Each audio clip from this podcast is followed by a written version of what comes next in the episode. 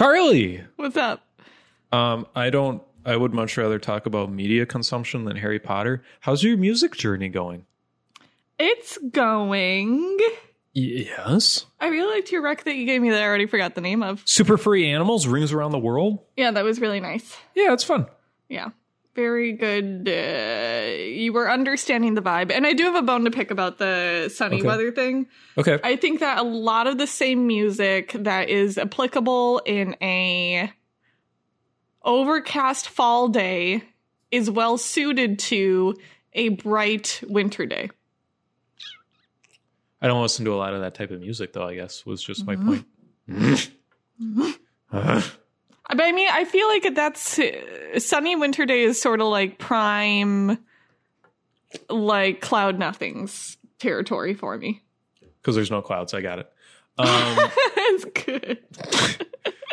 are you referring to cloud nothings as like old music? Because that's really depressing. No, like uh, angry sort of music. Okay. I don't really like a lot of angry type of music. Yeah. Um, what what is your process? What is your goal and what is your process here, Car? In general, for my New Year's resolution, Yes, I don't have a goal or a this stuff fascinates me. I just want to know more and be more aware of stuff. So you don't want to enjoy music; you just want to have listened to music. I want to find new things to enjoy that aren't all brand new. Okay, old new things. Got old it. new things like I, I one of my big pandemic discoveries was that i enjoy blondie See, I don't. okay That's all I got. but it's like i could have been listening to that my whole life and my life would have been like 0.0001% better and i'd love to find some more stuff like that that makes my life 0.001% better Okay. But don't you worry that you're just getting. I find sometimes that I go back and listen to something that people are like, oh my God, this is pivotal. And then it just sounds like music I already listened to, but old. And I'm like, yeah but sometimes like with a blondie sort of thing that's fun because the mu like the way that sounds sounds like music I really really love now, or like I can tell the the two are linked in some way, and that's Yeah. fun. But like if it was like, oh, this is like why the Lumineers exist or something, that would be less interesting or fun. why do you think the Lumineers exist? I don't know because I'm on for. Hey! Oh! oh, Uh, I don't know. Stereogum ran a 10th anniversary review of that Fun record, and they kind of Oh, hinted that that kind of led to that because it was the beginning of the indie whoop, the millennial whoop. what's whoop? That's when you go, oh! Oh, seriously? And like every song for like five years was just people going, oh! hey! You know what you sound like doing that? The clip that is resurfaced on Twitter of the people, uh, uh, the scientists who made the sound that a mummy would have made given its vocal cord structure. You've probably seen this video. It's like this, like a Discovery Channel BS or something with these scientists who took the corpse of a mummy and No. 3D printed its larynx and then projected what that sound would be like, and it's just this, huh. But what does that mean? What sound? What do you? You could 3D print my larynx, but it doesn't mean it's gonna sound like me. I don't know, man. I don't know what you're talking about. Uh, okay, So it's going well, I guess. okay, cool. Yeah. What's your favorite? Is it Blondie? Is your favorite discovery you've made? But that was like uh, now two years ago. I oh, guess. I see. Oh, Yeah. okay. Mm, mhm, mhm. Um, I really did like diving into Madonna. I've never done that before. I love Madonna. yeah, that was really fun. Like that's sort of what I want more of, honestly, and because of the record you gave me or lent me, uh, digging into more Carole King is really She's nice. That's a good mood. Yeah. Yeah. It's like an artist now, except they play instruments. wow. Uh, this is Pillows on the Windows, a movie podcast. Hello, Carly. Hey. It hasn't been that long since we've done this, but it's also been a very long time since we've done this. You know what I'm saying? It's been a really long time, but we talked about 2021 in there for a long time. Also. Hell yeah, we did. I'm happy with how our list ended up, except I think, did Green Knight end up on it? Yes. Good. Yes, that's good. Okay. Then I'm happy. Yeah, um, can we talk about Harry Potter and the Order of the Phoenix? No, We sure can. the Half Blood Prince. Half Blood Prince. Okay, Cara, what'd you think? This is the first time that I've thought, okay, this movie's bad. I turned it off halfway through. Seriously? Um, I went in not liking this movie at all. yeah. And I was like, I'm gonna give it a fair shot. And then it felt like it was the end of the movie, and I checked, and I was like 50 minutes into the movie, and there was Yes. still an hour and a half left, and I was like, nope, no, no, no, no, no, Yeah. no, no, no, no, and then I turned it off. I can tell you that it only gets worse. No, I know. I kind of Yeah. skimmed through the rest of it, but uh, I have some bones to pick with this movie. Go off. well, it's just insane to me that uh, this is kind of like theoretically the penultimate tale Mm-hmm. of Harry Potter. And there's no sense of urgency or world building or Love for the characters. love for the characters. It's just like the first 45 minutes is just a series of different machinations happening. Mm-hmm. And then it's like Ron is a Quidditch guy now. And it's just like, this is the, we're getting towards the end. Right. What is happening? This is less know. interesting than when they were like 12 and they were learning about potions. Oh, it's absolutely less interesting than that. Yeah. It's so crazy. Yeah. This movie looks so bad. I actually came around on it. I if you go back if in like the Tucker archives, Yeah. anytime this movie comes up, I'm like, that is one of the worst movie looking movies of all time. I'm kind of into the kind of like monochromatic thing that's got going on. It's very like, you know, it's like If Tim everything Burton-y. is gray, everything is gray. yeah, and everything's kind of like weird angles and like I don't mind the angles. I think so. I I didn't really have a problem with how it looks until I would say the last hour. Once we started doing like cave and action sequence and all that stuff. yeah.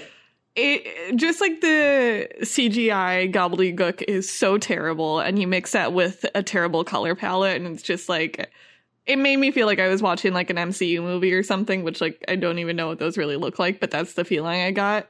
They look better than this does. uh I hear what you're saying, Car. Yeah, it's just nothing. It's like nothing on top of nothing on top of nothing. I don't know. It is. I mean, I I respect the sixth movie in this blockbuster franchise for going for a completely different look Yeah. and tone. I guess. Uh, but it's crazy. This is the same director as the seventh movie, right? Mhm. How did they get it so right? I don't know. One movie away. I don't Yeah. understand it.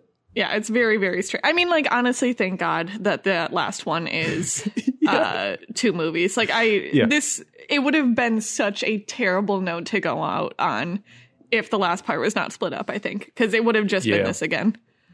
It couldn't have been. Mm-hmm. I, can, I can't imagine someone watching this movie if you divorced it from the Harry Potter thing. It's just like it's nothing. Right. It's just it's awful Yeah. craziness. Harry Yeah. Potter. Yeah, that first hour was great. Uh, and like all the like, I think uh, I'd like to say something nice about the film. Okay. I think uh, what is it, Slughorn? hmm Love him so much. I think his performance is good. I think that's a cool character. Yes. I like that aspect of this movie. a cool story in general. Like uh, Yeah. the idea of a guy who is just like chasing clout of his students is Yeah. like kind of hilarious and cool. And he's like, "Oh, not prejudiced." But Yeah. he is. Yeah. Harry learns about racism in Harry Potter and the Half-Blood Prince. I assume it gets into all kinds of fun Snape flashbacks that I didn't even see. Yeah. Well, yeah, there's like the what's it? Circumspension. Circumcision, yeah. Yep. Uh, that's a whole plot line. Yeah, I don't like also now because I watched this I don't know a couple weeks ago, it's already blended into one big mush with the fifth movie because they're kind of the Mhm. same to me. So like I don't Mhm. remember what happened with Snape in this one versus the last one. You know what is I just remember this. Okay, so there's like a couple like uh, quote unquote darker sequences that I think work well. Okay.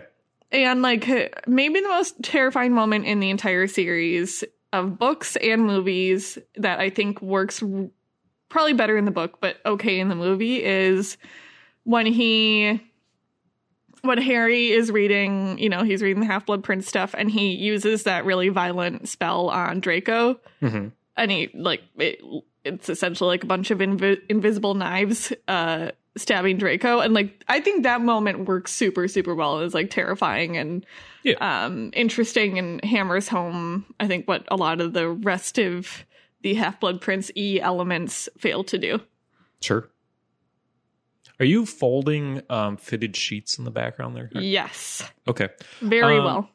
I I think it also looks cool when the lady gets possessed or whatever Mm-hmm. out in the snow. Like that's a cool visual. It's scary. Like I remember it being scary when I was a kid. It's kind of scary still. Mhm. It looks cool.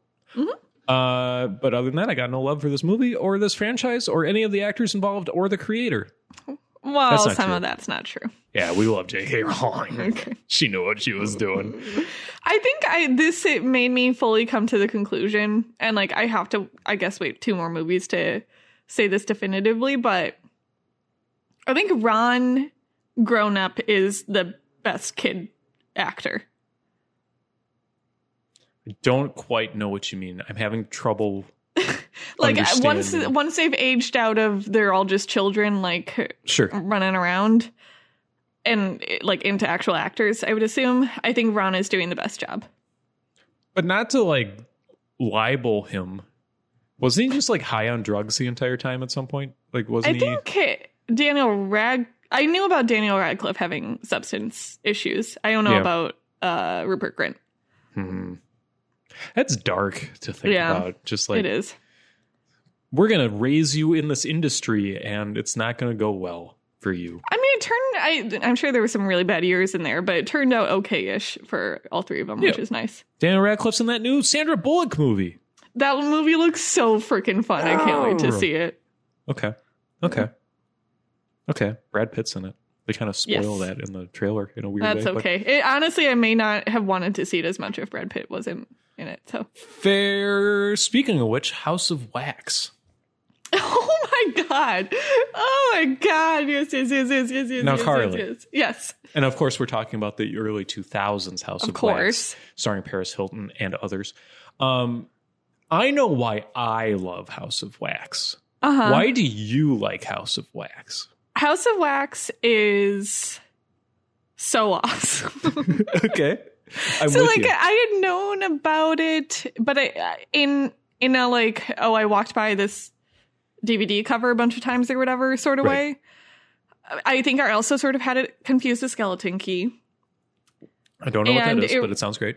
I, I think that's Drew Barrymore, maybe I don't know, Sure, but like sure, it was sure, in that same era, and I think maybe had a similar cover, um, but minus wax. Um, and uh, so to me, it was like, you know, this is probably a movie one could watch at a sleepover. That's like uh, sort of a silly slasher. What a sleepover that would be. Well, exactly. Christ. So I thought it was going to be way less nutso than it is. It is Yeah. full on nutso.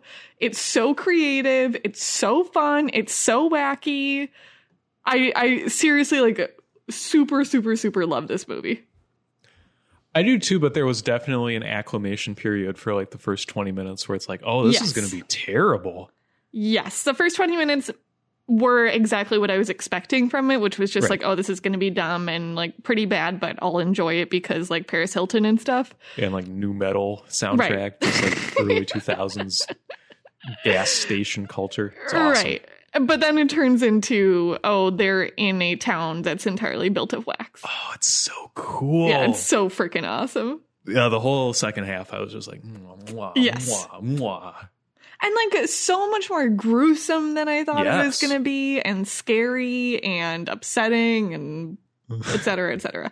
Well, because they do the thing where it's like wax sculptures are creepy, but then they Mhm. like extrapolate that out a thousand times where it's Yeah. just like there's people living inside the wax, but they're like dead. Yeah.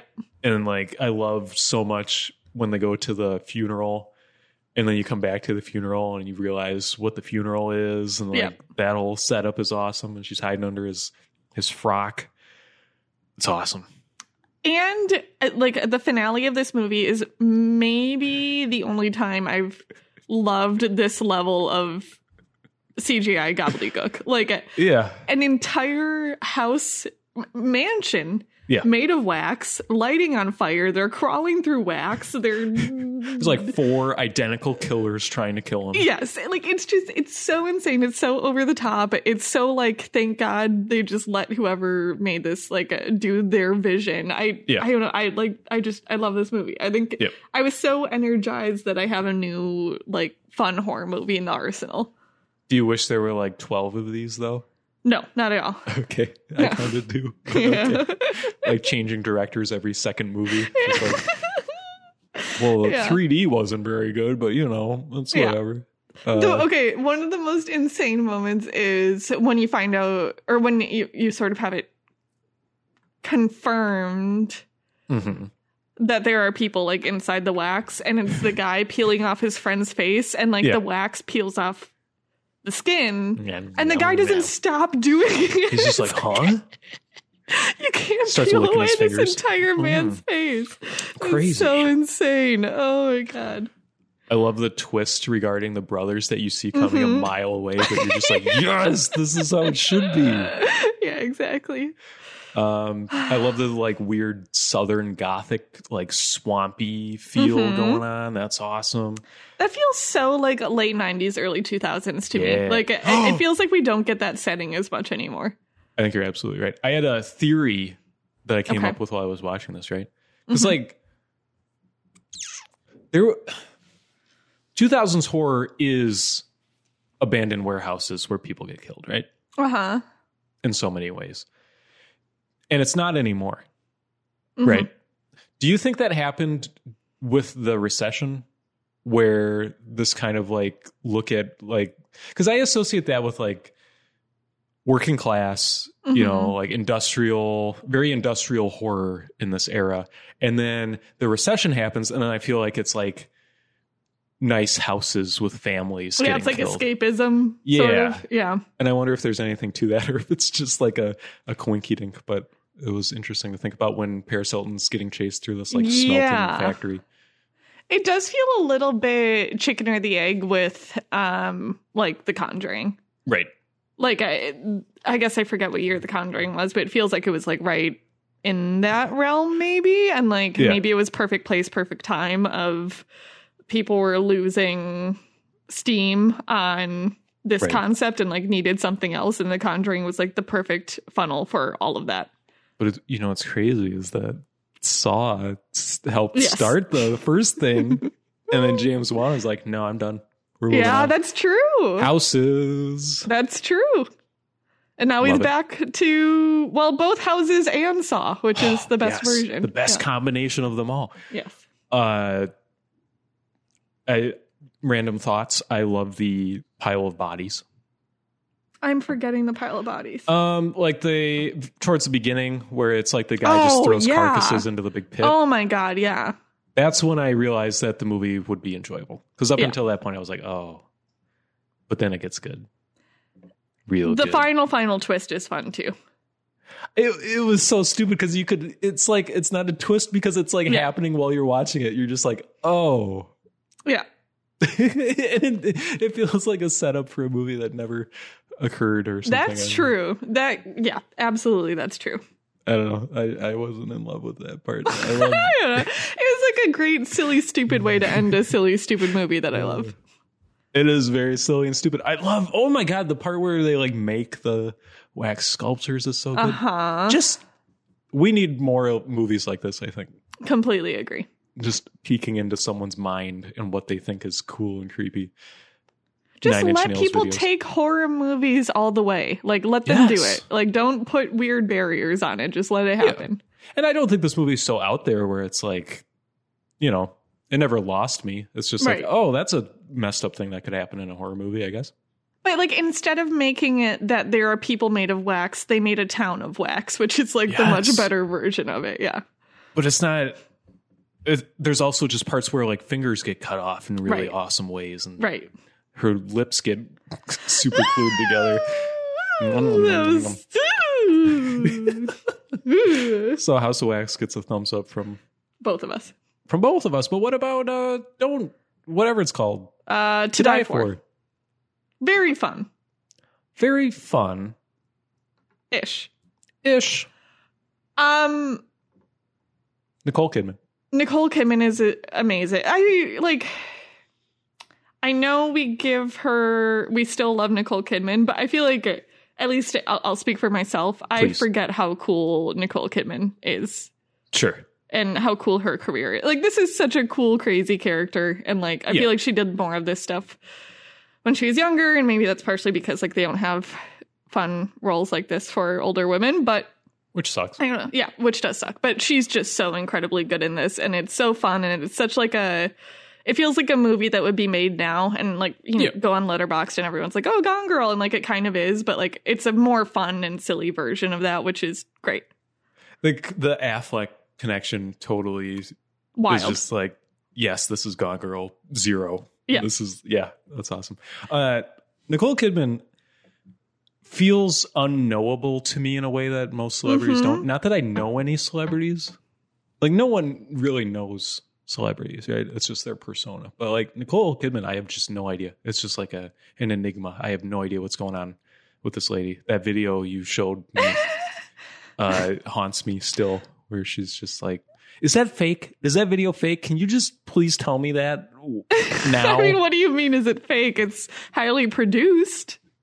It's not it it it it seems to say here is a conversation between humans and that's not what it's Oh, it it's not that. No. but that's what it is That's why okay, so we're talking about the the Vogue series 73 questions.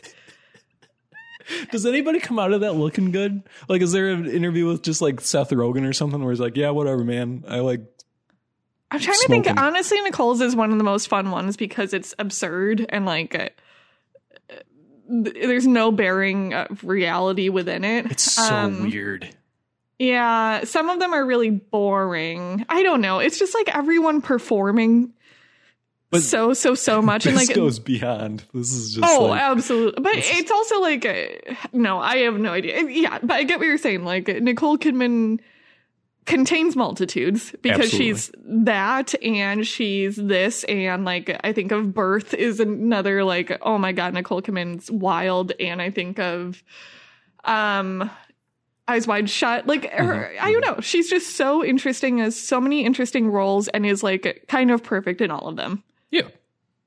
I'll I'll take your word for that. I guess I don't I don't know that to be true, but I'll take your word for it. I honestly like out of there's so many actors who like I love who like still give you know half not great performances sometimes. Yeah. I honestly don't think I've ever seen a performance. I've seen movies that are bad with her in them, but I don't think she's bad in them. Yeah. I mean like even Moulin Rouge, which I didn't like at Yeah. all. I was like, "Oh, she's she's going for it." She's always going for it. Maybe that's a good way to put it. Like uh, it's she's giving everything her all constantly and I think it works too. It- like it's never like cringy because it's like, "Oh, she's just having a good time doing this." But that's why it's so weird. that interview is so weird because is she going for it? Is that what that is? Is that what she thinks? I think so. I don't know. Like was she directed, I guess is my question. Oh, absolutely. Like all of that is so those are the least genuine things in the world, which is hilarious because the whole point is like, oh, come into my house and learn more about me. You like it's there's none of that's happening. I mean, you're going into their homes, but you're not learning anything about them. Did Gwyneth Paltrow do one of those? Ooh, I don't know, but she did an architectural digest recently that was really great. I don't know what that means, but okay. We get to see her house. It's like Okay. I don't know, disappointing, but okay. Uh, to die for is kind of disappointing. I thought it was like okay, so I think the best parts of it are Nicole Kidman and uh, it, it's the way it's like framed and edited. It, like Yeah. it just it feels super cinematic in a really fun way, No, yeah, uh, yeah. which is great. But like the overall story and stuff didn't do all that much for me. Well, I think the first act is great because it's very subversive and it's very uh, kind of self-aware and Mhm. very blatantly stylish. Where it's just like, you know, she's just gonna talk to you. You know, it's just like it, it's a movie about media that lets you know that it's a movie about media from the '90s, but. Uh, Right. then it becomes this kind of like Coen Brothers movie. And I just found that whole plot line so completely uninteresting. And uh, just exactly what you would expect it to be. Mm, Um, and then I think the reactions to that in the third act are really interesting. yeah. Like the sister and stuff?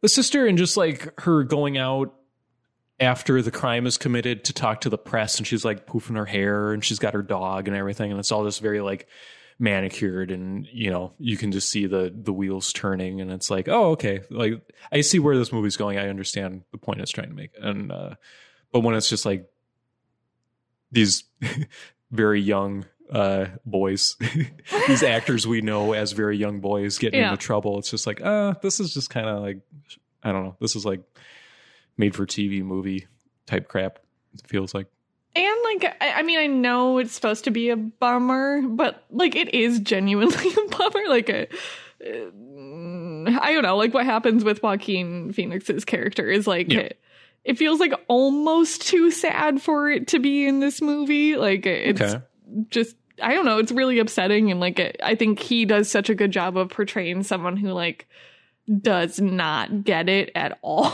Yeah. and like, it just, it feels really, really sad. Um, which I again like maybe that's the whole picture, maybe that's the point, but it, it made it like less enjoyable as a oh Nicole Kidman's wacky movie.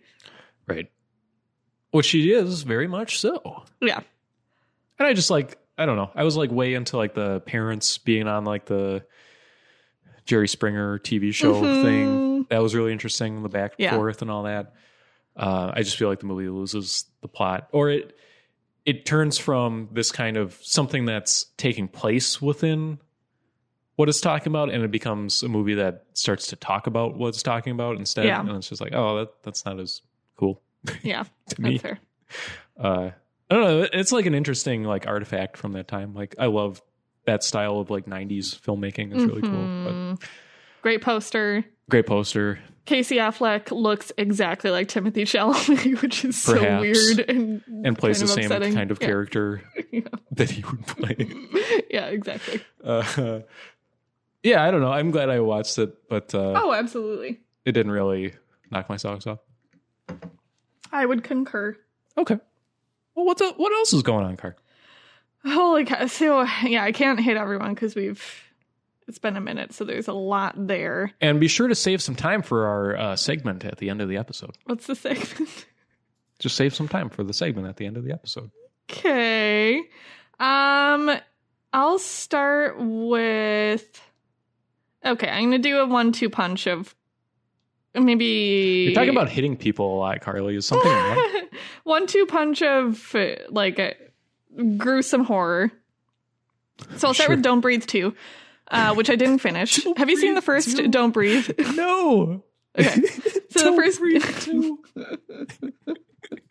breathe harder the first Don't Breathe, I think, is like an insane movie and it's fun and stupid and disgusting and all that good stuff. Love that. And okay, so the plot of the first one is these like teenagers break into a blind guy's house to try and steal from him. Little do they know the blind guy is like a an a vet like a, a veteran Navy SEAL who is like a murder machine, um, and also does a lot of bad stuff. Um, the second one is okay. What if we made the murder machine guy a good guy done and like the hero of the movie? i don't feel like Which I- that's uh i feel like that's been done i feel like that's it's a, been done and like I wasn't opposed to it because I think that's kind of hilarious and stupid and like funny and whatever. This is just such a bad movie. Like it's a really really bad movie. I couldn't finish it. Hmm. Um the only thing I really want to mention from it is I watched this and House of Wax like not so far away from each other, I guess. And seeing how the art form has progressed and you called out the moment when the woman has her uh her mouth uh, uh super glued shut, Yes. right? great moment and in this movie, a person has their mouth and nose super glued shut, so they like you know are that's not good. suffocating. No, right. And I and their friend approaches with um like some tools. I'm like, oh, they're just gonna like cut the glue on the mouth open. Nope. They stick a I think it's like a straw or no, it's like a, a screwdriver or something through the cheek to create a hole. So then that person Huh? is suffocating on blood and proceeds to like cut their mouth open. It's just it was the most like uh, stupid weird thing I've ever seen. It was in a good movie. Why didn't they put a pen through their throat? Honestly, that would have made slightly more sense. I Yeah. don't know. I don't know. That'd been cool. Yeah. Um. So I don't know. Any questions on Don't Breathe Two? Uh, was there like a, just a moment where you're like, I'm not watching this anymore, or was it just like a gradual? Bleh? it was a gradual. Bleh. Like I Yeah. was pretty bored throughout, and mm, I found that okay. So the first one was interesting because, or like one of the things I liked about it, it was all just in this house, you know. So like you're Right. encountering the guy's traps and like all that fun stuff. This was like in several different locations in a way that just like felt not fun or mm, I don't know interesting in any way. So I we ended up at like another location. I was like, okay, I'm kind of out now. um. Okay, so then I'm gonna go to the other like gruesome movie, Yes. which is the one I watched last night, Yes. which is called Martyrs. Um, yes. this is I like okay, I can't in any conscience recommend this movie at all. It is like Okay. so I was listening to a podcast with Alex Ross Perry on it, who we love. Uh, okay. Um, We'll get to him in a sec. Yes, we will. Um, and they were talking about like depraved horror. Um, in light of the most recent. Tex- Texas Chainsaw Massacre, and they mentioned Oh, sure. martyrs as an example of like the fact that this form is still alive. Um, and it like making people's like you know uh not just within the genre but overall like you know best movies of the decade list and i was like oh i've never heard of this movie i i i wanted to check it out right away. And like i handle gore and stuff okay i think. The, i like i just can't explain how upsetting this movie was. Um so the plot that they have on letterboxd is that a girl who's a victim of a kidnapping and like uh you know torture as a kid goes on a revenge plot with her friend when they're adults. Okay. which is true for the first 30 minutes of the movie and then there is an hour 10 left Okay. of the most sick evil Filth. I just like I can't. I, I it is so upsetting, Hmm. and I think what made it like even more difficult to manage is like I think this is a really good movie, and like Mhm, I think it mhm. all it it's not pointless. Like it, I think the most depraved movie I've seen up until this point in my life is Human Centipede 3, which is like just a terrible movie with no conscience and no ideas. It's just like, how can we make people upset? This uh, surpassed it both because it's like more upsetting, but also because it like, I don't know, when it's like bound to some sort of moral construct or something, everything about it feels so much worse. Um, are you ever going to watch this movie? Can I spoil it? Uh, I, it's uh, please don't spoil it. I guess. Okay, I won't spoil it. Okay. Um, but I okay. Basically, the latter half of the movie just involves, um, it's like methodical torture of a human being in like physical and psychological ways and it's th- the filmmaking of it is like they'll have a shot of the person and what happens to them fades Cool. to black and you're like okay maybe that was the last one. And then it comes back in and it does it again and again and again and again.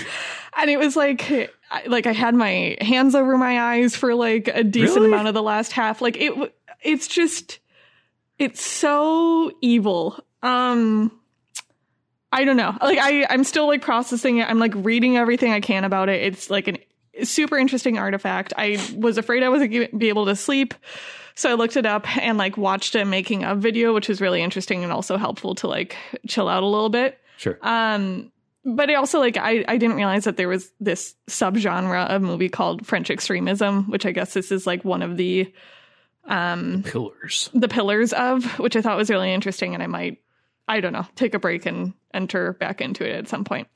Um, Huh. yeah, I don't know. It was like it such a singular viewing experience. It sounds like it. Yeah. I I mean we I I can't get a grasp on why is it just very realistic in its depiction of like whatever is happening that you're I think to? like the effects of it are really good and like I, I I could tell you why it's so special, but it would give away the plot Sure. or like the interesting part of the plot. So I don't want to Yeah. do that. Okay. Um, but there, it's like it's exploring something and working with images that like have always disturbed me. Um, and was really interesting to see like play out in a movie, I guess. Weird. Yeah. Oh God! Even talking about it, yeah. Ugh. So I don't know. I, I it was very interesting. If you're into that kind of thing, go for it. But it, it I don't know. It's just I don't know. Did you watch it alone? Mm hmm Mhm. I don't like. I, I don't know. Like a lot of time, I think with like Human Centipede three, that was a good like group watch because it's stupid and bad. Yeah. this being good and bad, like I think if I was watching it with someone else, I would it would take away from it because I'd be so worried about if they were like doing okay or not. Yeah. And this I was just able to like fall into it and like just worry about am I doing okay or not sort of thing. Just checking Yeah. your pulse every so Yeah. often. yeah. Yeah. Do you ever feel weird watching a movie by yourself? Um when it's stuff like this I do. Okay. because it's like I like I and I don't know. I really started to feel like am I a sick person when I was watching Yes. this? Yeah. Yeah. You are. Jury's Um, out. Okay. Um well speaking of Alex Ross Perry, hmm but not really talking about him, but sort of talking about him. Oh, you watched Her Smell, didn't you? Yeah, I rewatched her smile. Okay, that's not what I was alluding to. Oh. Uh, but we can talk about that if you want. okay. Well, uh, you go first. Okay, uh, I watched Black Bear. Mm. What's the connection? It's Queen of Earth. Oh, I see. Okay. How is there this subgenre of just people being awful to each other in like lakeside cabins? Like, how is this a thing that people are interested in? I hated this movie. Black Bear sucks, dude. I like subgenre of terrible people being. It's in a cabin unwatchable. It's terrible. Like, it seems. Well, the thing that disappointed me the most is like. There, there's the sense that this movie is like very experimental and meta, right? It's like in the posters out like, whoa, fractals. It's like the least interesting variation of that I could possibly think of, where it's just like, Oh, see, I that I completely disagree with. Like, uh, I think framing it. I think in general, like movies about move or like making movies, yeah, and I think that framing is way more interesting than like. I'm trying to think of what the alternative. I feel like the alternative is just like, oh, what's this from another person's like uh, Just vantage Rashomon. point or something? I don't Yeah. know. well, I like movies. Like Ed Wood is an awesome movie about making Yeah. movies, but it's not just like. And then it turns out there's a crew there. Like I don't know, it just didn't do anything for me. I mean, I was so put off by the first, you know, half of this movie where it's just like people having the worst possible conversations with each other and just being like, maybe you shouldn't be drinking so much. What if I am drinking so much? It's just like I hate this. I this is the situation I would actively avoid in real life. Why am I spending my time watching other people go through it? I was thinking about that like when I was watching her smell because then I was thinking about Queen of Earth and like Yeah. why it is or isn't enjoyable. Right. And I think to me part of why it's enjoyable is because like I do actively avoid all of these types of people in real life. So it's just like a to fun right space now. to inhabit without having to actually engage with it. Yeah. Well, I, I think I mean I think Her Smell is an incredible movie, but uh, it doesn't give me those vibes at all. It just seems so much more purposeful in that movie. I think, and they re, they allow the characters to kind of grow and Oh, absolutely. Yeah. yeah, and I don't get that out of Black Bear or Queen of Earth. It just it's just like I mean Black Bear is so frustrating because it's just like that arc happens and then it's just like a you know like a hammer comes down and it's like here's the next we're gonna do this again you know and it's like okay but I don't care and I mean it basically is what you were talking about where it's just like here's the same thing from a different perspective Yeah. it's not exactly that. There's some other stuff going on, but it didn't. I really wanted to like this movie. I guess is what I'm saying. And in like five minutes in, I was like, oh no. Yeah. Do you think if it was with a different set of characters, you would have liked the concept? No, I don't. I don't like the concept Okay. in in total. Uh, and I, I think the ending is really like cheesy and pat. Just like Is that her sitting on the dock? Uh, it's her sitting down at the table, and then she like looks at the camera, and then credits. Oh, int- I don't remember that. Yeah, she sits on the dock a lot though. Yeah, I like her. I mean, I love Aubrey Plaza. She's good. Yeah. I mean, Elisabeth Moss is good. It it doesn't Yeah. it can't, it can't make me like these movies though. I don't know these movies, this new genre I've created. You know, It kind of is a genre. Like, it's like, you know, wealthy white people being bitter towards one another. Eden, why would anyone watch that? Mm. I don't know. Let me have some pomegranate seeds while I contemplate that. Oh, I will go up to my uh, summer home. uh, yeah, not a big fan of Black Bear. Car, what else is going on? Alex Ross Perry, yeah, I'll talk about her smell. Um, please. I like have been meaning to rewatch this since the day I saw it. Mhm, mhm. Uh, cause it's, I love it. Um, but it's also like, it's in the category, I've been like making this private list on Letterboxd of movies that like ruin my emotional state. And this is one of them. And I feel like you just have to like, you know, there's certain movies that you have to be in a very specific mood for. Can I get a taste of some of the other selections on this private list? um, Mommy, Columbus, Okay, these are just your favorite movies. No, because like uh, Burning is a favorite movie, and that doesn't make me See- feel this level. That would be like my prime example of what you're talking about. Oh no, I'm. I guess I'm mostly talking about movies that make me cry a lot.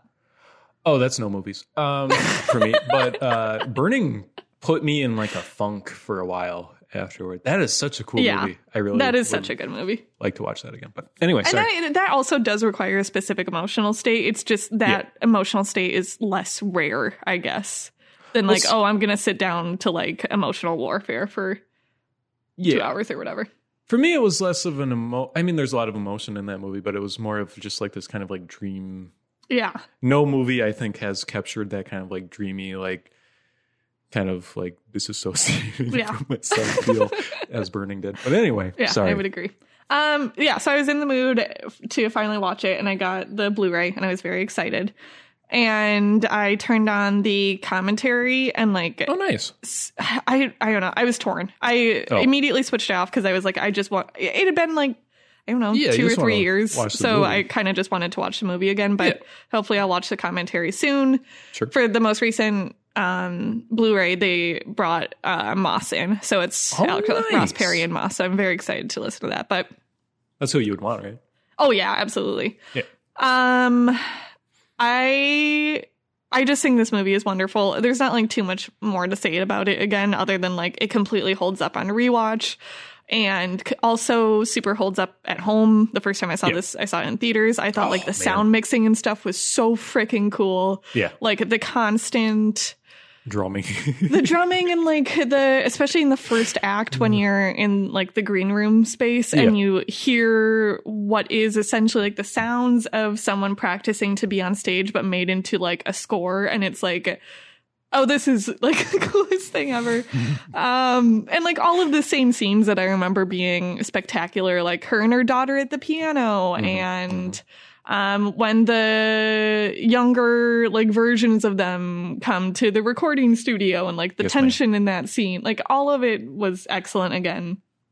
And i think um the one thing that like really stood out again maybe even more this time was the woman who plays uh the like you know the tall dark haired bandmate. Do you know who i'm talking about? Who comes to visit Mhm, her at the house?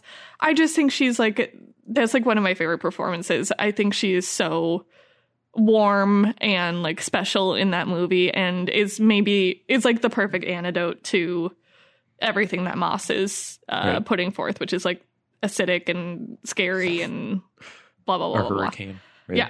Um, and I looked up and she's like hardly in anything still. Um, Yep. I know she's a model too, but I just kind of wish she was in more movies. Yeah. Um, yeah. That's about it for her smell. That's such a good movie. It is such a good movie.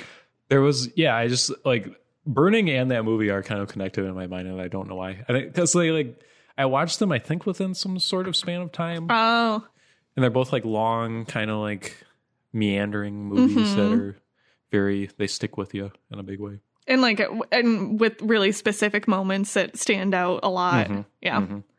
Yeah, I do like, there's parts of Burning I don't even remember, I'm sure, where it's just like, I don't know. Him driving happens- around Yeah. for an hour. But uh, yeah. cool. Yeah. What? It's like a new pressing of a Blu-ray, or what, what yeah, said, like- for oh gosh, what's the name? Oh, Vinegar Syndrome. Is that it? oh, nice. Um, yeah, they Alex Ross Perry and them like worked together to release um like a special edition and a special special edition. I opted for the one special. Right.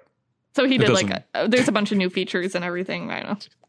Doesn't come with like a lock of Elisabeth Moss's hair. I wish. oh, Yeah. if only. Oh, Lizzie. Well, speaking of great movies, I watched Freejack because Carly recommended Freejack to me. Which Free is Jack it? was ter- terrible.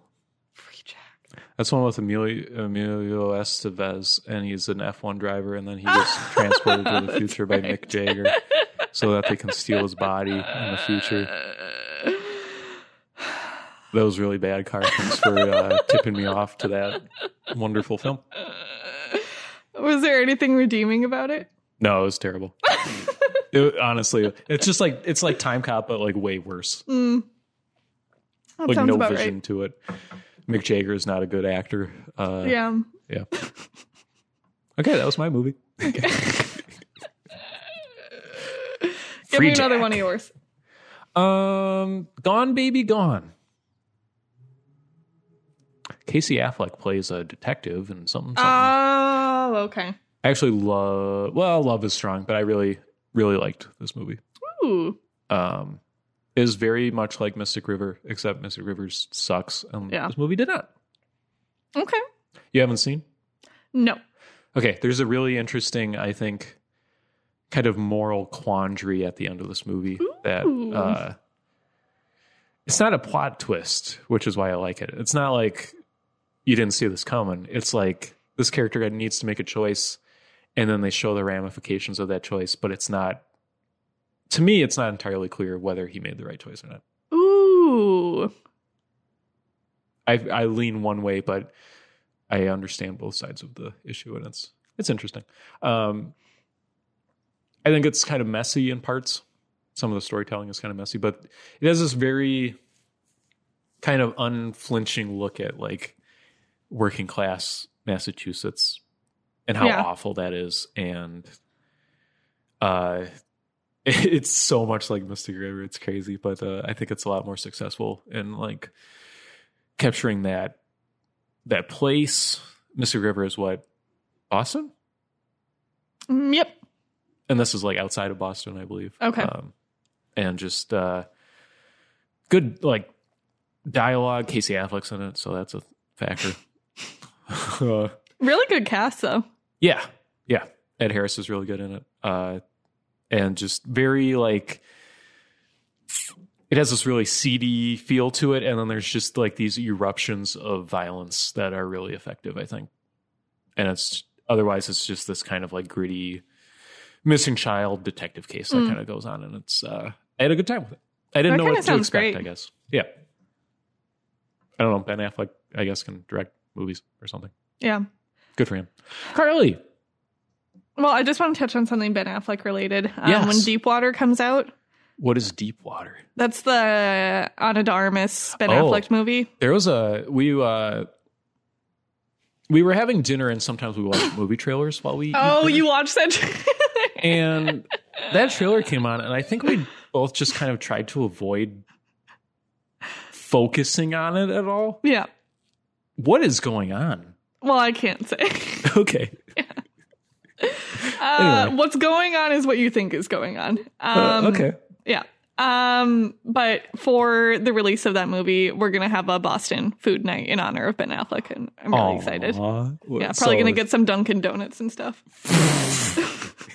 and beans. And beans. You got to get beans, dude. yeah, so that should be good. Okay. Um, I also I'll just get all my horror ones out of the way. I guess Please. I watched Paranormal Activity Seven. something Ghost Dimension. Something with the with the the wall door hallway. Yeah, with that. Um Okay. okay. so I watched yes, I watched Paranormal Activity Paranormal Activity Ghost Dimension um Great title. like earlier in the week. Oh, when I was when I ended up watching Don't Breathe 2. I was thinking about watching um one of these and like it's that sort of thing where I've heard so many different opinions about which ones are the good ones right. and I just got frustrated about like ugh, just tell me what the actually good one is or something. So I didn't end up watching it then, but watched it at a later date. Um, and this was like super super fun. Like uh, it was scary. I guess like this one is sort of known for being the one that shows what's going on, which you know I can either enjoy more or less. I think in this way I enjoyed it a lot more. What do you? Um, how, how do you mean? So like oh, normally with paranormal activity, you're just watching like sheets get moved around, I guess. like Okay. to really break it down. Ghosties and this one is it. like uh, I I think the concept of this movie is really cool. So these people move into a house, of course. of course. Um and they find an old camera Okay. That This is that Ethan Hawke movie. No, but gosh, that movie's scary. Okay. um, they find an old camera that like when they turn it on they can it, it like it shows the ghost dimension so it shows like these little like particles moving in the air and stuff and then like they'll compare it to looking at the digital camera and like you can't see anything with the digital camera and what's heck can i spoil the movie I'm just picturing this scene where they have two cameras and they're like, That's exactly "Wait what a minute." happens. um, so there's like a you get like a clip early on of these two little girls in like the 80s or something I'm with you. um, who are like in this sort of weird cult um, with like this cult leader and an older woman. And one of the girls can like essentially channel to um to what we find out is our current world. So there's this scene What? where this is so hard to explain, but okay, so there's this scene where the present day people Okay. are looking are are feeding are looking at the camera. Should I be like assembling like a primer like white kind of. I also got it wrong. So uh, X that. So the Okay. they also find tapes in the present day of these little girls. So they start to figure out what's going on. But so they put the tapes in, Tapes in. they turn it on, and they see these little girls talking. Okay. And the little girl who can see sort of the future is looking at the exact moment that they're in. Like in Spaceballs. yes, kind of. Okay. It's When so creepy. Like it's like the little girl is like, oh, it looks like they're watching. They're watching a tape of some sort. What are you talking about? okay. it's just that. Um, the and then ghost like, a, particles. and then the last half hour of it sort of completely falls off for me. But most That's of it's cool. pretty fun. I had a really fun time. I thought like, especially the first hour is just like a pretty awesome, um, crappy horror movie. I don't know. That's all I want. Yeah. Out of life, really. Agreed. Okay. Do you, where in the series is this? Is this like the third one? Something like that. I don't know. Okay, cool. I've only seen the first one besides this, I think. We yeah, we started the first one once, and the what was it? I think I had just moved into the house, so we were like, "Oh, paranormal activity." but then like my theater setup wasn't set up yet, so it just Oh. like sounded terrible, and I was Yeah. like, "We'll come back to this." Oh, we never did, but we Yeah. will. The first Someday. one is charming because it really has like it, it's just truly low budget, so it's like actors who like aren't very good at acting Yeah. and all that good stuff. I got kind of rough vibes. It was just like it. I. I mean, I'm I'm speaking backwards here, where it just reminded me of like all the Ghost Hunter shows now, where it's just like cheap digital handheld camera. Oh sure, like, yeah. What was that noise? if you can hear us, say something. What? cool. Yeah. How about you? Ghosties are fun. They're the scariest because they don't exist. Or do they? I don't know. Yeah. Um, we both watched Kimi. Ah, Kimi. Okay. Kimi's great. I loved Kimi. Yeah, Kimi was awesome. terrible trailer. I feel like. I don't remember watching the trailer. Okay, I think Is I it just cut expressed to you. I, well, it just it made it look ridiculous. Where it's just like, okay, Kimi, Oh, sure. I'm listening. Okay. Mm-hmm. I'm listening. Mm-hmm. And that's kind of what it is. But I had a hoot and a holler with Kimi. Steven Soderbergh's new thriller. I just think like I, I've seen this observation a lot of different places. Like it's this is not my original thought, but he like is so much better at incorporating things that Mhm. like could be really corny and overdone Yeah. in like fun and interesting ways. So like he obviously does the like Alexa sort of thing. He talks about or like incorporates the fact that like we're in a pandemic, but it's not about that and like we don't need Yeah. to dwell on that. Like he's I don't know, he's just so smart and like I think there's a lot of really interesting ideas and emotions and like examination of uh like sexual assault crimes Yes. that is just done in such a more thoughtful way than like the vast majorities of vast majority of movies that we get like this. I agree. I mean, there's a lot going on, but also this movie's 90 minutes, which is the perfect length for a movie to be, Yes. as I've said before. It uh it's one of those movies where I wouldn't want anything added and I wouldn't want anything taken away from it. It's just like in and out. Beautiful. Love this movie.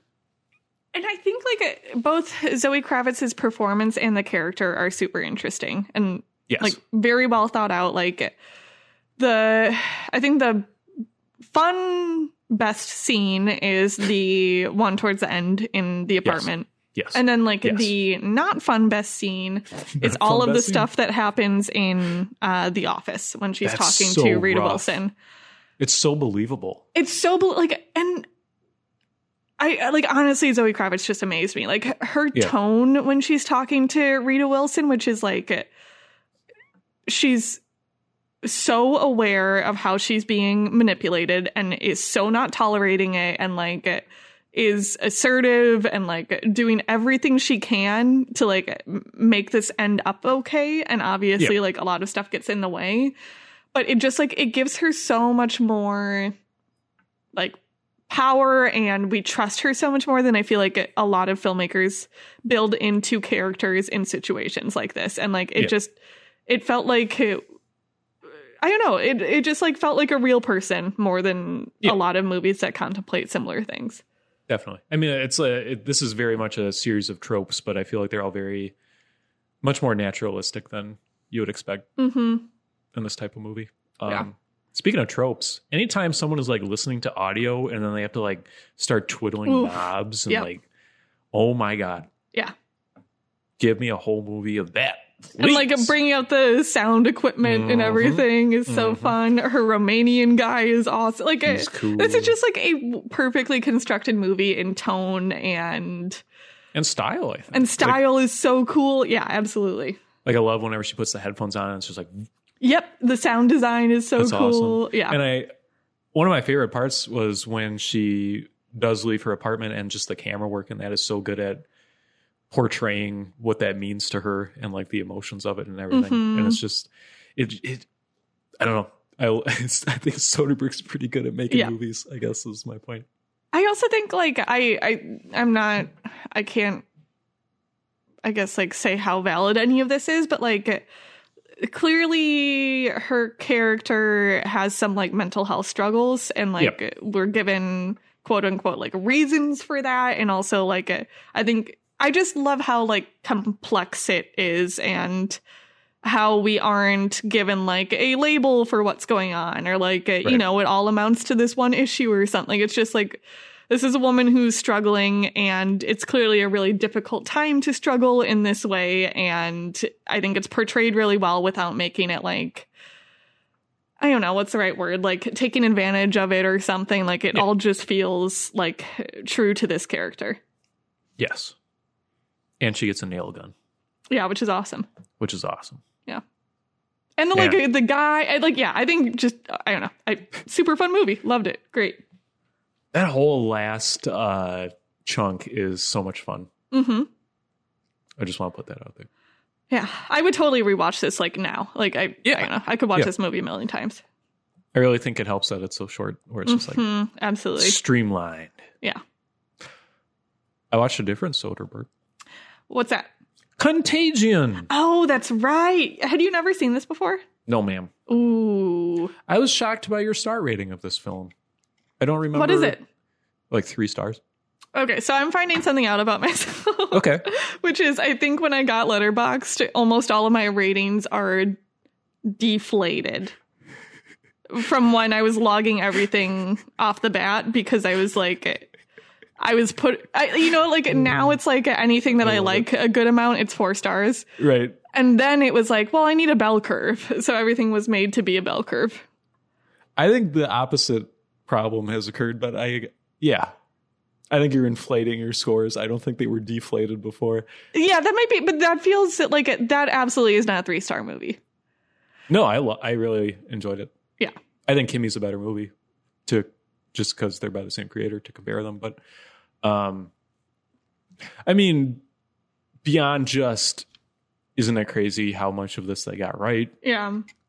There's just I could just watch Soderbergh make a movie about anything, I think. I just Mhm. love the way he frames shots and the way his camera moves and the characters he creates and it's just I don't know. It's just I am just glued to the screen whenever I watch one of his movies, it feels like, except for Ocean's 13, which is bad. It's fine. It's fine, but it's not up to the quality Yes. of his other work. I don't know. Um, great soundtrack in Contagion, I thought. Ooh, I don't remember. Really, What's in really, It's very uh, like post social network? Oh, kind of stuff. But I thought it worked really, really well for just like the constant, like the freight train, you know, constant momentum going on. And I love spoilers, uh, just how quickly they kill people off in that Yeah. in Contagion. It's really uh, jarring, and other people. Yeah. Uh, really effective at just kind of like, like this has to keep moving, but oh, and Jude Law is like the Yes. oh man, Yeah. I don't know. Contagion's really cool.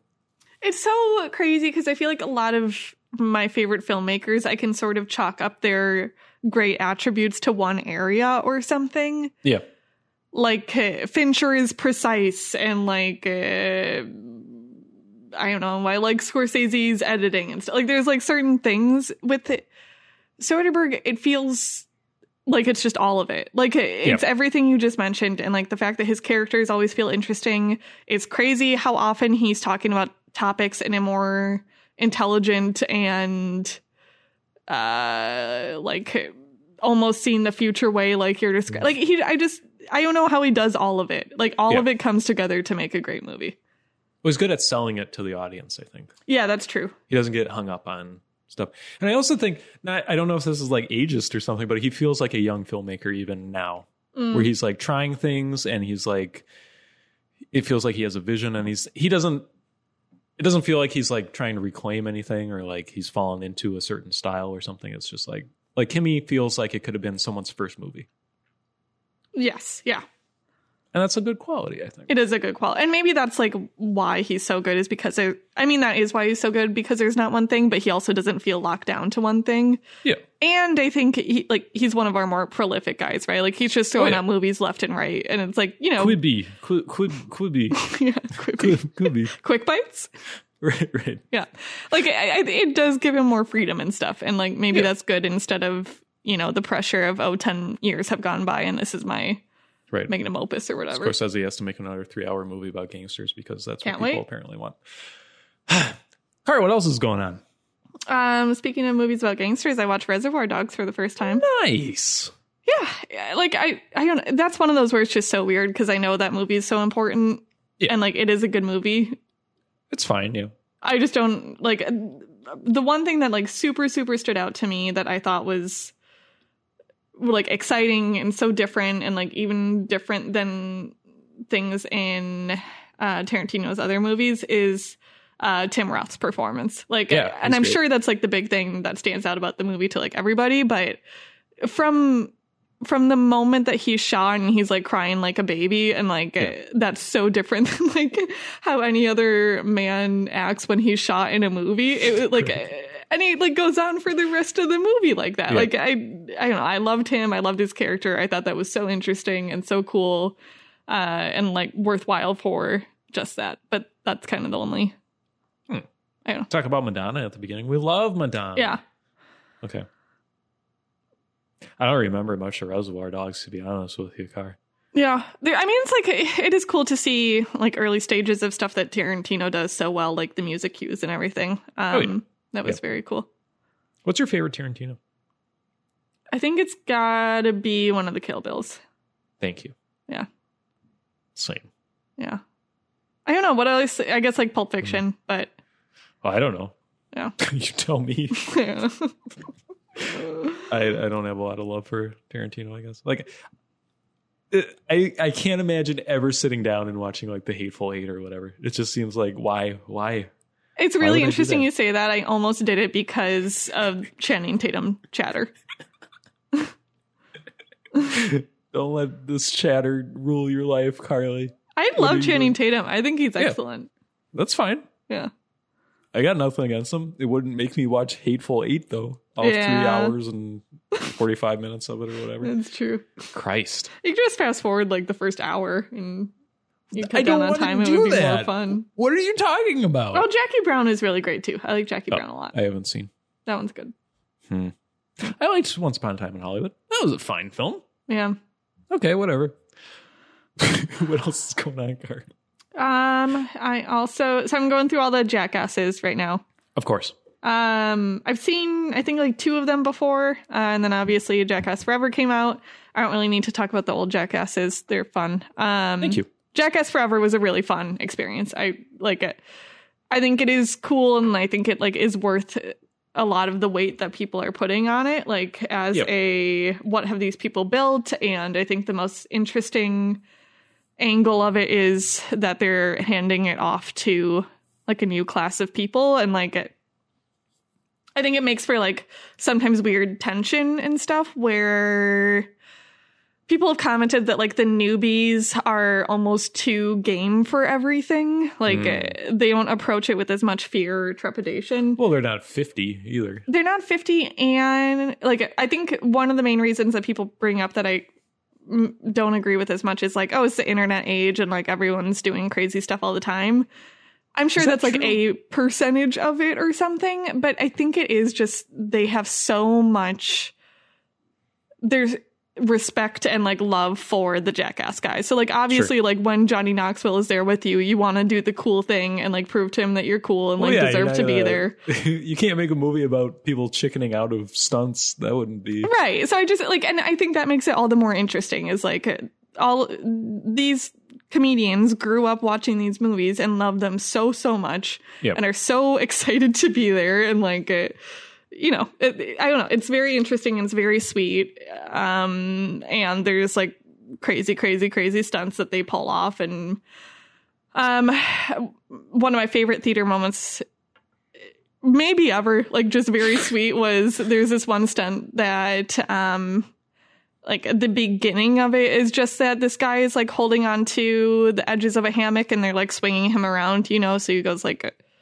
Mhm. all the way around and there's like a 13 year old kid and his dad sitting in front of me and the kid leans over to his dad and goes i've done that it's like the cutest thing i've ever seen in my life Um, I'm sure it uh, progresses from there, though. yeah, it, yeah, that's not the extent of it. Right. But yeah, I just I don't know. I they're super fun movies. It's a good excuse to revisit and like see the ones I haven't seen. Um, and it's like kind of a perfect Friday night movie, which is often a tough thing to pick out. So Sure.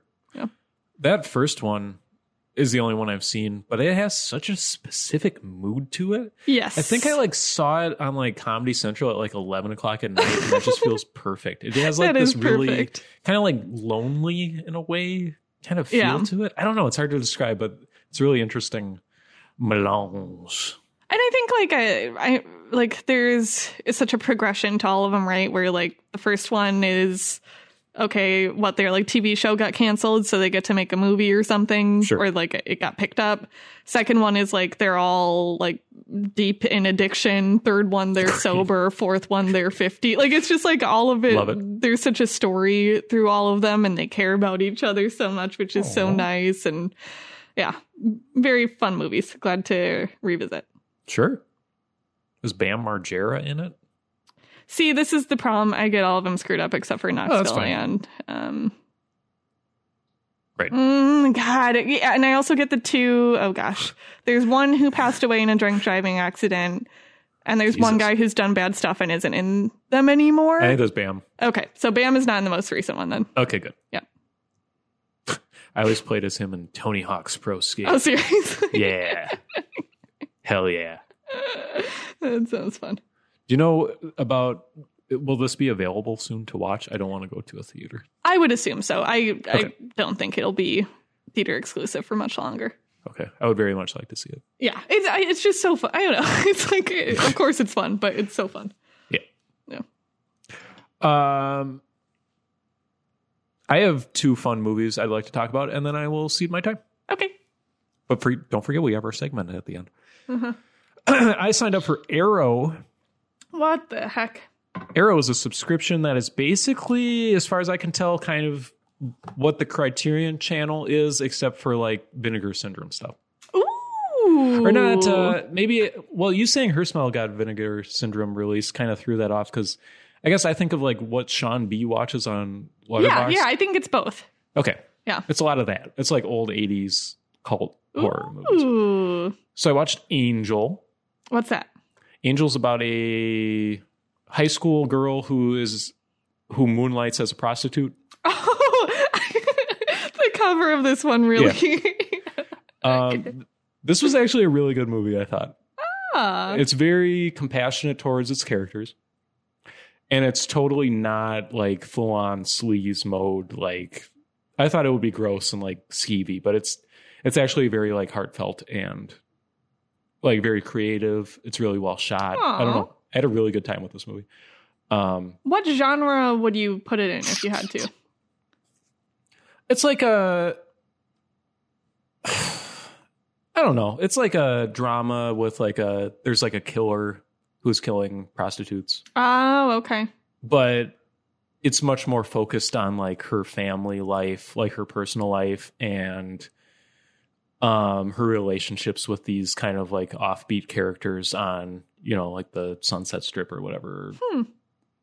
Really interesting and just like very like low budget, so it's very like but not in a bad way, like in a good way where it feels like handcrafted. Mm-hmm. Um I don't know, I was just really pleasantly surprised by the kind of the quality of it. I also watched Chopping Mall Ooh, Which I, I- love the name. did not care for at all. okay. Um, and I've heard this as kind of like a classic of like 80s like VHS cover type crap. Um, it's about robots in a mall. I don't know. Okay. I've seen so many movies that kind of parody or like reference this exact kind of movie that like Mm. watching the actual thing isn't very interesting. Okay.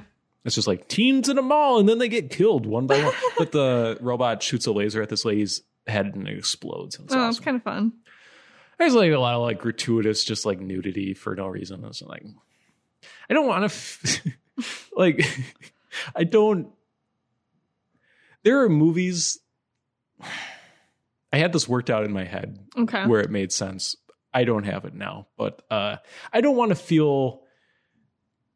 Sometimes there are movies for teenagers that I really like because I can like tap into like that fun, like you know, like schlocky, like oh, this is for teenagers, but it's fun. This Yeah. is like teen for teenagers, but it's like gross, where it's like oh, teenagers just watch this because there's boobs in it all the time. yeah, time. right. but it's like 80 minutes long, so Why not? why not? Chopping Mall. I love the Yeah. name. That's my review of Chopping Mall. Uh, me's up. Me sub. is that like a thing that people reference, or is that just something you reference? It's something that like three people I follow on Twitter reference. I love it. Yeah, it's, It's really stupid. funny. Uh, we've now gotten some. into the habit of saying it when we're playing uh, Wingspan, the board game. Of Me's up. course, me's up. How is Wingspan? Wingspan is so fun. Aw. Really birds. fun board game. Yeah, it's like a. It's one of. I feel like a lot of the like cool board games nowadays are way too competitive for me or something. Like, uh, Yeah. eh, It's I just don't like want to. rule on rule on rule, and you got to be like, you know, Yeah, I don't want to worry too much. Right. Wingspan is like, um, collect all these cool birds and then you get points at the end. yeah, it's basically Chutes the ladders, but with birds. it's really, really nice and the illustrations are pretty and all that good stuff. Coots and Um, ladders? Huh? Nothing. Okay. Um, I watched Mass, which I was really trying to watch before we did our With Jim Carrey. no, which I was really trying to watch before our twenty um 21 talks because it's Mhm. like i don't know well known i don't have a ton to say about this movie it's eh, like extremely extremely good but it's also like extremely depressing and i don't there's not like a huge plot to it um the, the gist of it is You're selling me on this movie. well the gist of it is it's two parent or two groups of parents oh. Yeah who I know what you're talking about. Yeah, yeah, yeah, yeah. yeah. one one of their kids was a school shooter and the other parent's kids was a victim of said school shooter and it's been like a number of years we don't really know how many i don't think um, but they are finally in a place where they're like reconvening personally for the first time since this has happened um and it's it's just like an hour and a half or something of them in a small church basement having a conversation and like trying to figure out what both of them want what both groups want out of the conversation and how they can get there.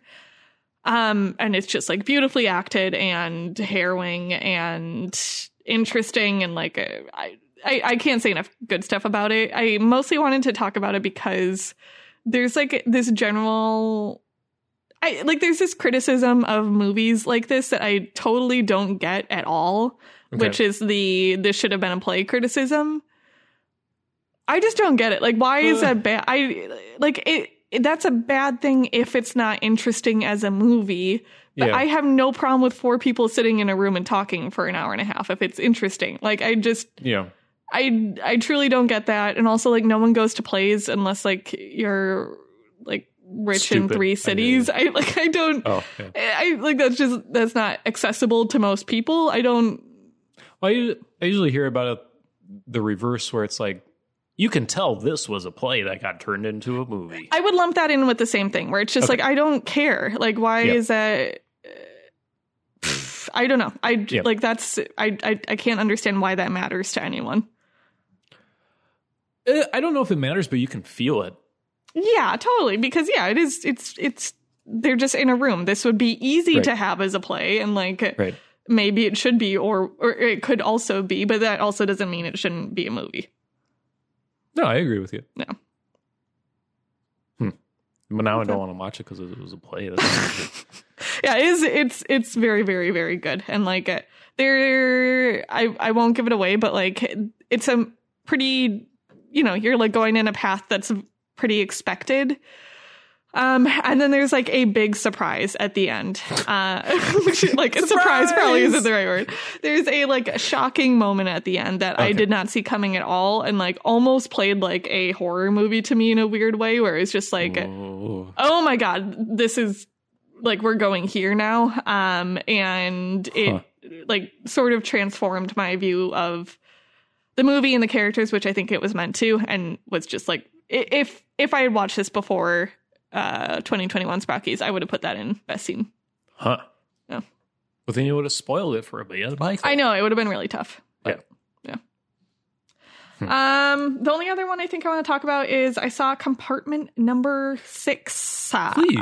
now I get this confused in my mind, having seen neither of them with the one you didn't like about the Epstein apartments or whatever. that the was scary- sca- scary on 61st or something. and what is this one? Compartment number six. Okay, sure. They couldn't be more different movies overall. Okay, good. Um, this is like you know, a small indie foreign film. Um, Okay. we just went to see. uh, Oh, there's a platform, and the people are, and then the food I starts. was just thinking about that movie. That's such a bad movie. Okay. Uh, so this is about a um, young Finnish woman who uh, has sort of an interesting life. Uh, she's a college student studying like archaeology and sh- sort of like does a sort of random trip to some small town in Russia to see um, like these cave drawings. Um, and she was originally supposed to go with her girlfriend who like they have sort of a complex relationship. Girlfriend dropped out. So she's stuck on this like russian train with this like maybe very st- stereotypical russian guy like shaved head Yeah, yeah, leather yeah. jacket drinking a ton pretty gruff. Um but like in the most sort of expected way possible. They develop like a really interesting relationship over the course of their train ride um because they are forced to like uh, she tries to leave the train car after some like not so great things happen um and she can't and like everyone is mean in like again a stereotypical russian way to her. Um and then so like all of this is happening on the train car and it's got like this really interesting mood and the conversations are really interesting and these are two completely different people and then you get the part where they go to the cave drawings and it's Hmm. like a, it's it's so cool it's like cool because they are two people in like seemingly the coldest weather I've ever seen. Like it's Yeah. like this I, I I I've just never seen anything quite like it where there's no way this wasn't filmed. I don't know exactly where it was filmed, but it was filmed somewhere extremely cold in the middle of a winter storm. Like their hands, they're not wearing gloves for part of it, and like their hands are like beet red, and you can tell they're just Yeah. so freezing but they're also having like these wonderful moments together but it's like i like the last chunk of this is just like really beautiful and lovely and heartwarming um i don't know i like really really like this movie i would highly highly recommend it if you just want like sort of a cozy movie for two hours or something um and yeah that's about that Hmm. What's the name one more time? compartment number six Not a great title. Kind of that's falls okay out of my head. and that's okay Okay. Um, not the segment I was alluding to, but what do you think of this Oscar junk, dude? It's so stupid. This is so stupid. I don't like. I have a bone to pick with like everyone, which is just like, shut up. Okay. I like this narrative that's been pushed of like, how do we fix the Oscars? Like we don't. We just do what we've always we like done. it because it's broken. I like it because it's just what it is. Like I don't Yeah. want it to change and like and now people are I think like more public on the opinion of doing this BS isn't going to get new people to watch it. All it's going to do is alienate the people already watching it and like Yeah. we just have to let go of that and we have to accept that like TV broadcasting is different now. People watch crap on YouTube the next day instead of live and that's fine and you'll make money off of it and like Oh my god. It's like I know it's stupid to care about this, but this is like the only thing I have. If you could erase the Oscars from your mind, Uh-huh. and then I was like, Carly, we're gonna do this once a year award show where we're gonna Mhm. celebrate movies, and we're gonna hand out awards to certain movies. What would that look like to you? Uh, do other award shows exist in this universe? Let's say no. Then it's really hard. Yeah. I think I would just want it to Okay, like I, I guess I'm just gonna name my like platonic ideal of what this would be is no no stupid stuff. Okay, I like it so far. There's a category. Okay. They show the clips of the movies.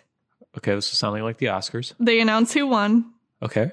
and the winner gets to make a speech of whatever length they decide. But That's then all it I just- want. It becomes C-SPAN at some point. You're just getting filibusters up. okay, maybe not as long as they want. Okay. Five minute max. I think, uh, yeah, I I think if you gave people unlimited time, it would become screeds. It would just become like people venting about the production or something. Uh, which might be kind of awesome. But yeah, Sure. I like I just I don't need I mean I don't mind like the silly dance numbers cuz that's kind of hilarious and awesome. Um and like other stupid stuff about it. Oh, and I want people to wear nice clothes. So I just want like the Oscars 15 years ago, I guess. Do you? Yeah, I think so. Okay. I don't know if I do. So Billy Crystal hosts. Mm, Hugh Jackman hosts. Hugh Jackman hosts. Yeah. Thank you. Yeah. Uh, I really think they should just get rid of these categories if they're not going to focus on them. But they don't want to do that because they want to still tout that they care about this stuff, which like maybe they do, They but mostly they care about ratings. Uh, the one that trips me up is animated short. They need to get rid of animated short because no one can watch this, these nominated films. No one wants to watch these nominated films. What is the point of animated short? It drives me crazy. Get rid of it. Nobody I think cares. the shorts. I guess I don't know how true this is for animated shorts versus other shorts, but like I think a lot of the times the shorts and therefore the like winners and even nominees are a huge launching point for people's careers. Oh, okay. They need to redefine the criteria for nomination then. What do you mean? Then the animated shorts that get nominated are very specific in the way they are released and Yeah. the kind of pipeline, you know, of creation. There are people on YouTube doing animated shorts that are of the same quality as these movies coming out, but people actually watch them. Yeah. I don't understand uh, this category at all. It's nonsense. Uh, yeah, I guess I don't like it. it. That would probably be the category I care about the least, but I also still don't. I you know like I, the speeches are so nice. Like I just want to see like the happy people be excited about uh whatever they did. Well, it's not gonna happen. I know. But I think that, like, as people point out, they've done this before. They've threatened this before, and then everyone's like, Yeah. "Why would you do this?" And then they're like, "Oh, just kidding." And they try it again next year and see if people are as outraged as they were last time. Here's the thing, Car. I'm going to watch the Oscars no matter what. Yeah, but I just I would rather watch them and see more of people being happy about the award they won than whatever we're gonna get instead. Yeah. Yeah. I don't know. I uh I the I've seen a lot of people kind of quote this as like a major problem with the Oscars, but like I have no connection to most of these movies. Like it doesn't if if there was something I could root for, then sure. I don't think that. I mean, like maybe for the shorts, but like uh, No, editing and mean in a score are sense. major categories that like people do feasibly care about.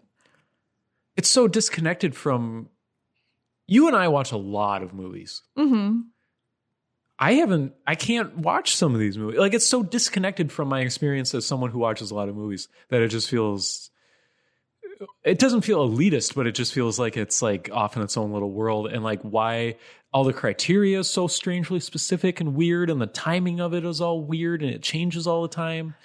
And like it feels like the the attention given to certain awards just kind of shifts, you know, for no reason and it's just like it's such a mess and I love it and I love that movies can have this moment, but uh, like, it, yeah, if they're trying to like make this more palatable to the average person, I don't think this is the way to do it because it you're just taking away from something that isn't palatable to begin with. Yeah, I just like I I I think every point you mentioned is exactly right, and I just think like eliminating eliminating like the point of the award show is not the fix. Like the fix Yeah. is like figuring out criteria and distribution models and like all of that stuff. It's not. Uh, you- we're not going to take three minutes to talk about score. Like I just I Yeah. can't I I I don't get it. I think it's so weird and silly and bad.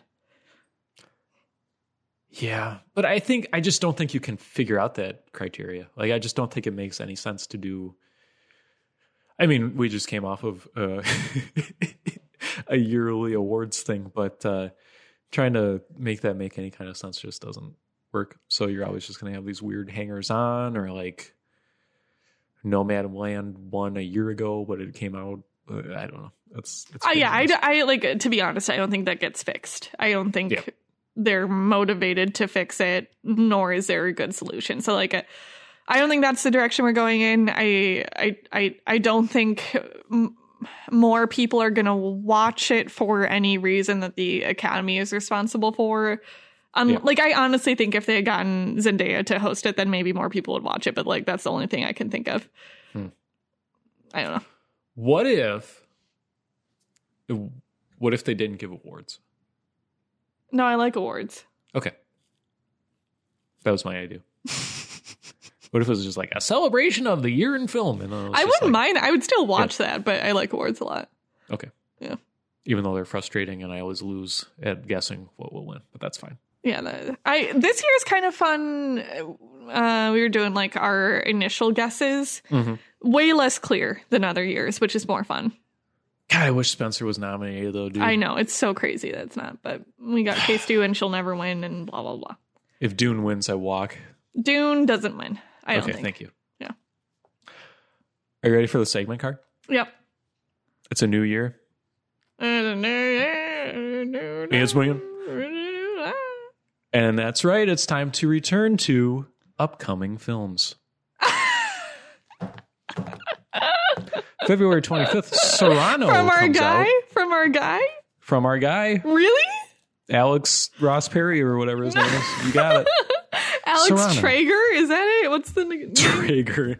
No, I don't think so. Those are the uh, smokers and grills sold Yeah. at Ace Hardware. Yeah. A man ahead of his time. You gotta, can you like tell me the link or whatever? Because I want to look at this too. I miss this guy. Um, I can share this with you. Thank you. I just made a spreadsheet, Oh, okay. um, but I can give it to you. I'm Wow. gonna- you're What a have to do huge day for us. I know. I uh, I was looking forward to this, and I think it's really paying off. I'm gonna post it in the chat. Okay. Uh, okay. Cyrano, February 25th, wide release starring Peter Dinklage, Haley Bennett, and Kelvin Harrison Jr.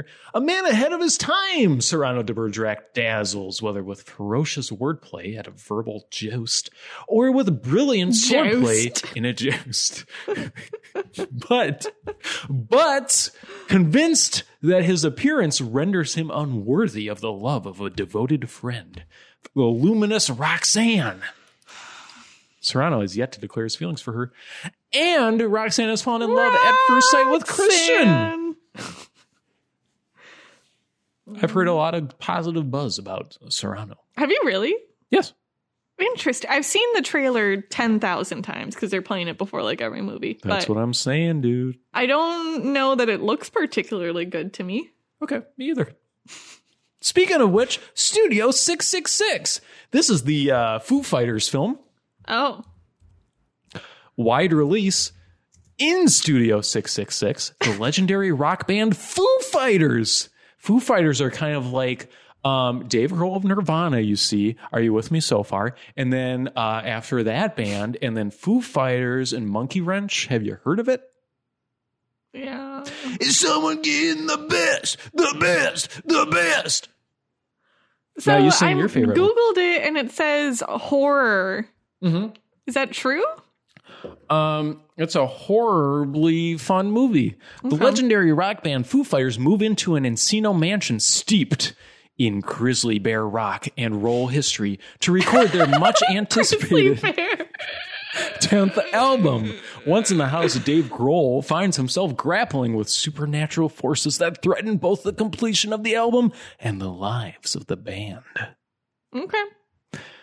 Uh, I was aware of this film. Uh, it's it seems like a train wreck, but it stars Dave Grohl of the Foo Fighters. And Jenna Ortega, who is Mm. having like maybe the best year of any actor or actress. But it's only February.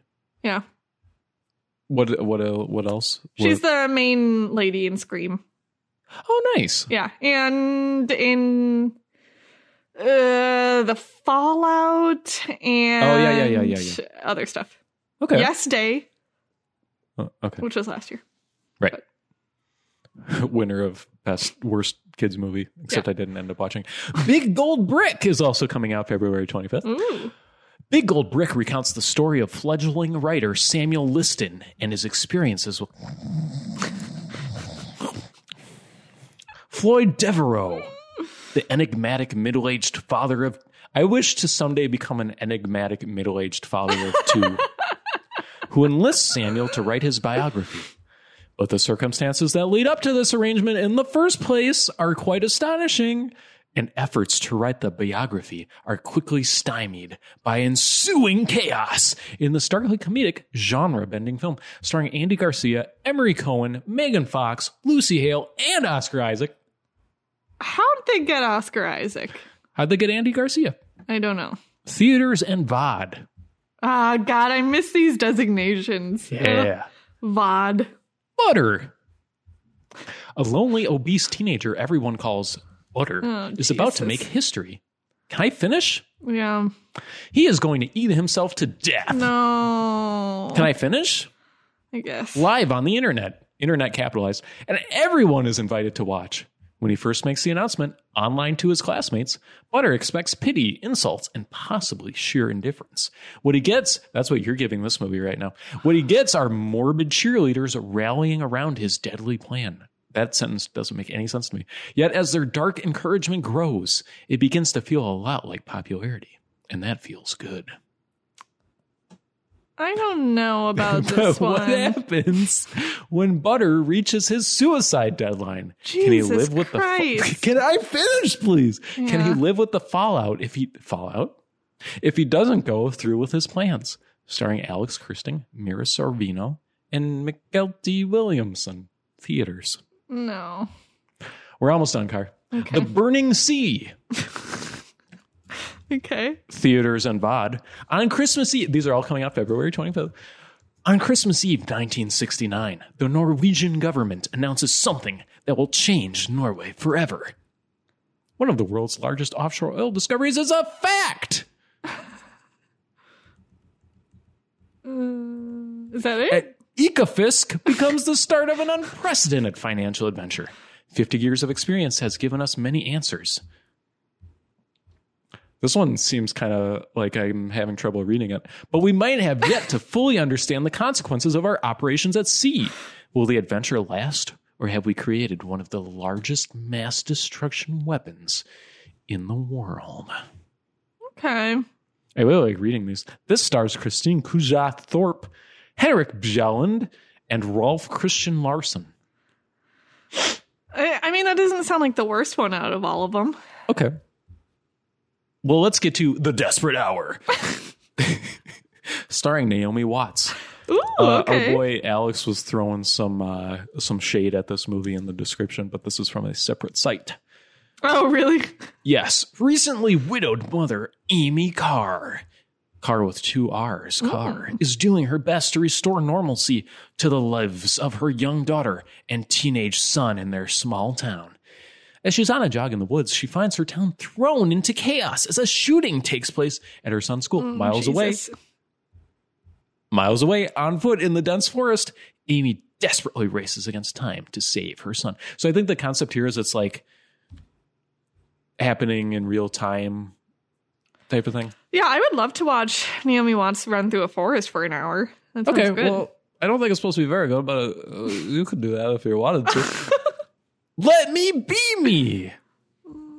Theaters and VOD. How when the Westphal family learned that their six year old Kyle was on the autism spectrum, they mm. feared they might never develop a real connection to their child.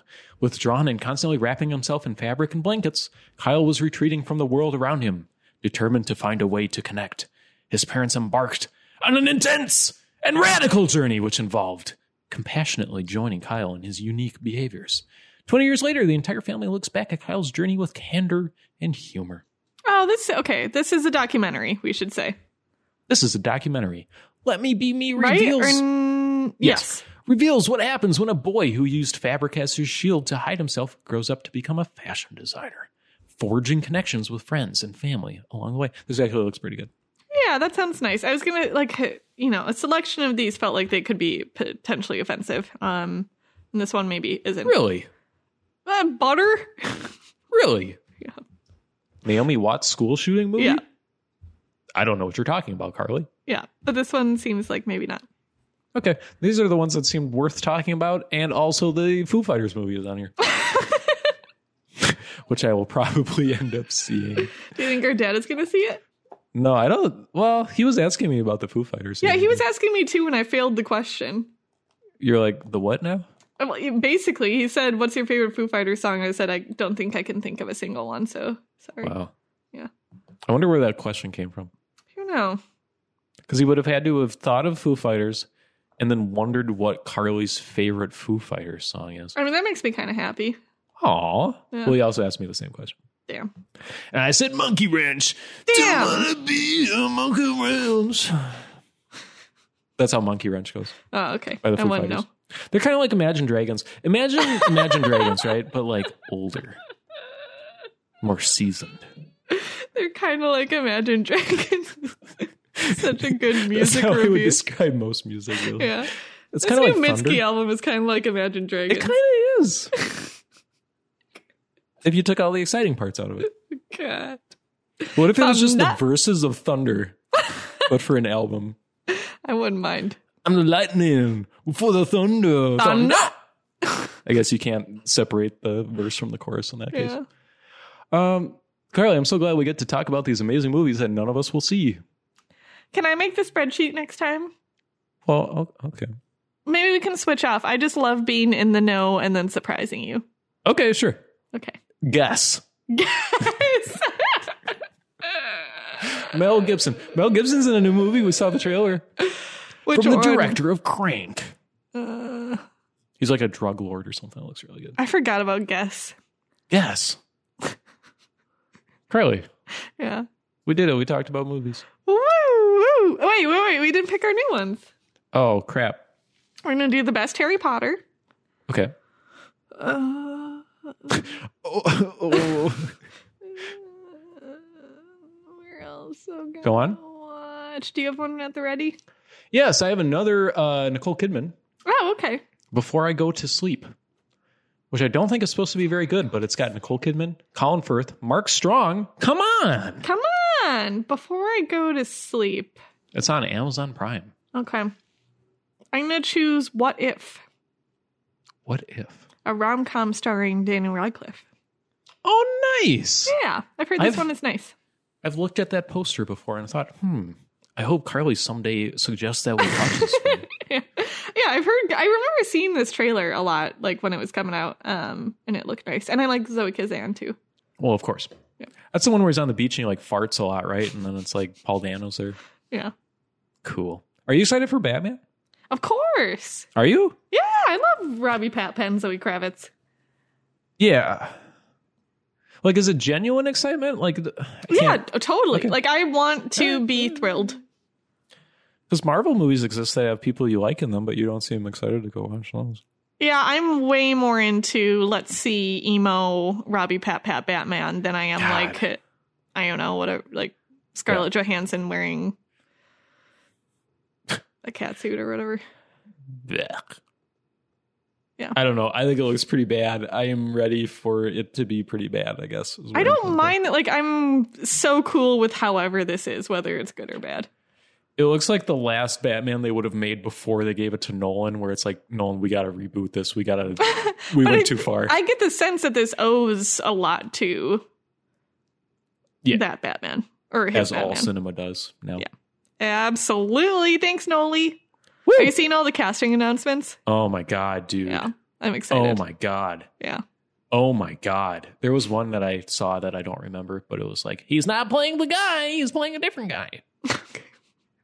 Because it's Oppenheimer, right? Yeah. Who was it?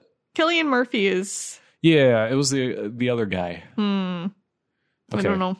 Okay, good. Carly, thanks for talking about movies, and uh, we'll be back to talk about Harry Potter and Nicole Kidman, and probably horror movies that we don't really like next time.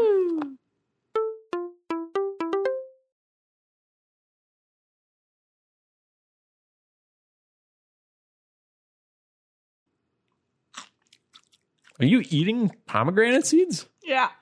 Carly, Well, I'm put those down. Spit those out right now. Tui. Spit those out. Tui.